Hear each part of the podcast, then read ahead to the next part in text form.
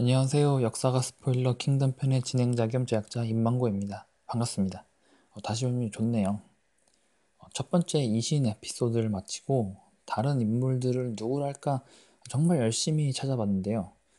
음, 킹덤에서 매력 넘쳤던 등장인물들 위주로 골라 그 역사 기록을 찾아보면 어, 너무 자료가 없어요. 그래서 방송으로 써먹을 거리가 너무 없더라고요. 너무 짧아요. 아, 그래서 실제로 오늘 분량도 많이 짧습니다. 죄송합니다.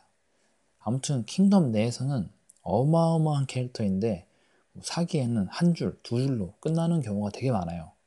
이 신도 나름 열심히 준비했는데 15분도 분량이 안 나오더라고요.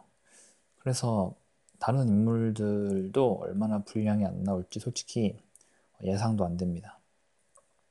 그래서 오늘 준비한 인물은 진시황 봉기에 딸랑 두 줄 언급되어 있는 인물로 골랐습니다. 바로 등입니다. 왕위의 부관으로 처음 등장하고 지금은 어여치 진의 장군의 한 축을 담당하고 있는 그 등이 맞습니다.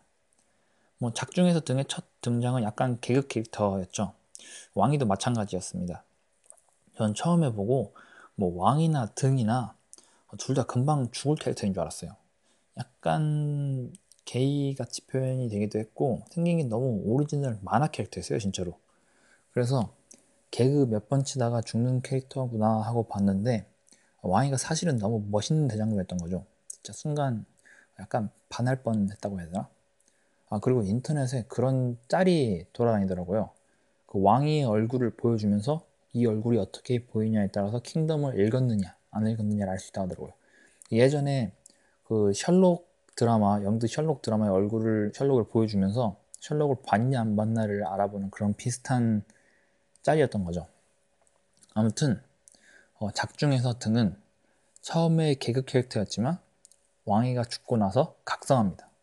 뭐 왕이 정도 되는 대장군의 부관이라는 설정 때문에 어느 정도 능력이 있을 거라고는 생각을 했어요.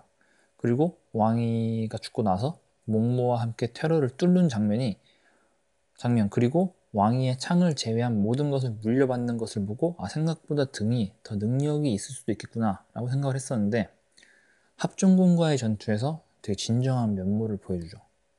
간단하게 초하고 싸울 때 임무군을 죽여버립니다.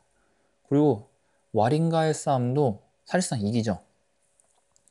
아무튼 확정군에서의 화력으로 등이 정말 강하다, 대장군에 가깝다 라는 것을 이렇게 표현을 해냅니다. 그러고 나서 이어진 위와의 전투에서도 이신과 왕군을 잘 활용해서 승리합니다. 그리고 대장군 임명이 되고요. 어, 킹덤에 나온 전투들만 보면 어, 싸움도 잘하고 전략도 잘 짜는 아주 만능형 캐릭터로 한 장군으로 나오죠. 그런데 앞에 나왔던 전투에서 등이 활약을 했는지 안 했는지는 어, 정확히 알 수는 없어요. 기록이 매우 없기 때문이죠. 등도 굉장히 기록이 부족한 인물들 중 하나입니다. 어, 당시 기록은 누가 어디를 공격했다 정도로밖에 남아있는 경우가 없어요. 그 정도로밖에 남아있지가 않아요. 그래서 디테일하게 어떻게 전투가 일어났는지 통제장 밑으로는 누가 있었는지 알 수가 없습니다. 다 작가의 상상력이라고 할 수 있죠. 어, 등이 명확하게 출전해서 승리한 기록은 어, 지금 연재되는 것보다 한 몇 년은 더 지나야 나와요. 등의 공격은 주로 한나라에 집중해 있습니다. 아, 제가 사기 진시황 봉기 중 일부를 읽어드리겠습니다. 16년 9월 군사를 일으켜서 한나라 남양 땅을 접수하고 등을 대리태수로 삼았다. 17년 내사 등이 한나라를 공격하여 한나라 왕 안을 사로잡고 그 땅을 몰수하여 군으로 삼아 영천이라 불렀다. 어, 전국 칠흥 중 한나라가 제일 먼저 멸망하는데요. 그 스타트를 끄는 장군이 등입니다. 등이 총대장으로 한나라를 공격해서 한나라를 멸망시켰습니다. 뭐 킹덤 내에서 6대 장군에 제일 가깝다라고 표현이 되는데요. 한나라를 멸망시킬 정도의 역사적 사지를 가지고 있으면 제 생각엔 등은 확실하게 6대 장군에 들어갈 확률이 높다고 생각합니다. 한나라 공략이 이제 킹덤에서 벌써부터 기다려지는 이유네요. 또 기록을 통해서 알 수 있는 것이 또 있습니다. 내사라는 직책인데요.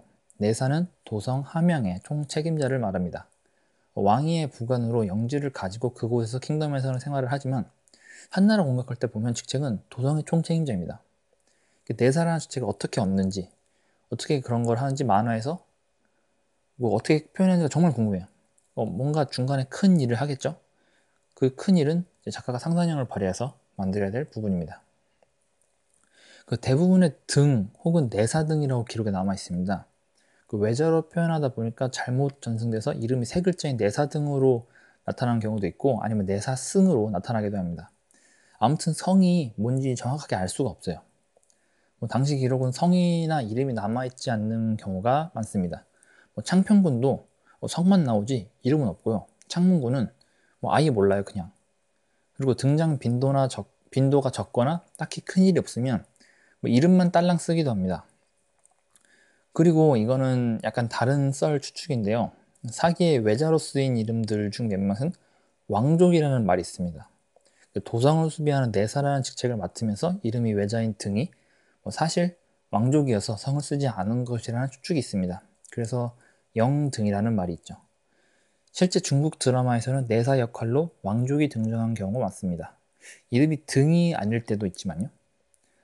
킹덤을 보면 왕족은 아닐 것 같아요. 생긴 것도 너무 서양인처럼 생겼고 연결성도 거의 없죠. 뭔가 영씨 가문과 그나마 연결고리가 있다면은 그 규라는 장군인데요. 뭐 규는 그 육대 장군의 규가 맞습니다. 그 만화 내에서는 소왕의 피를 이어받은 것으로 나오고 여성으로 나오죠. 왕위의 부인이 되려고 했다가 뭐 조의 3대천 박난에게 죽음을 당하는 인물입니다.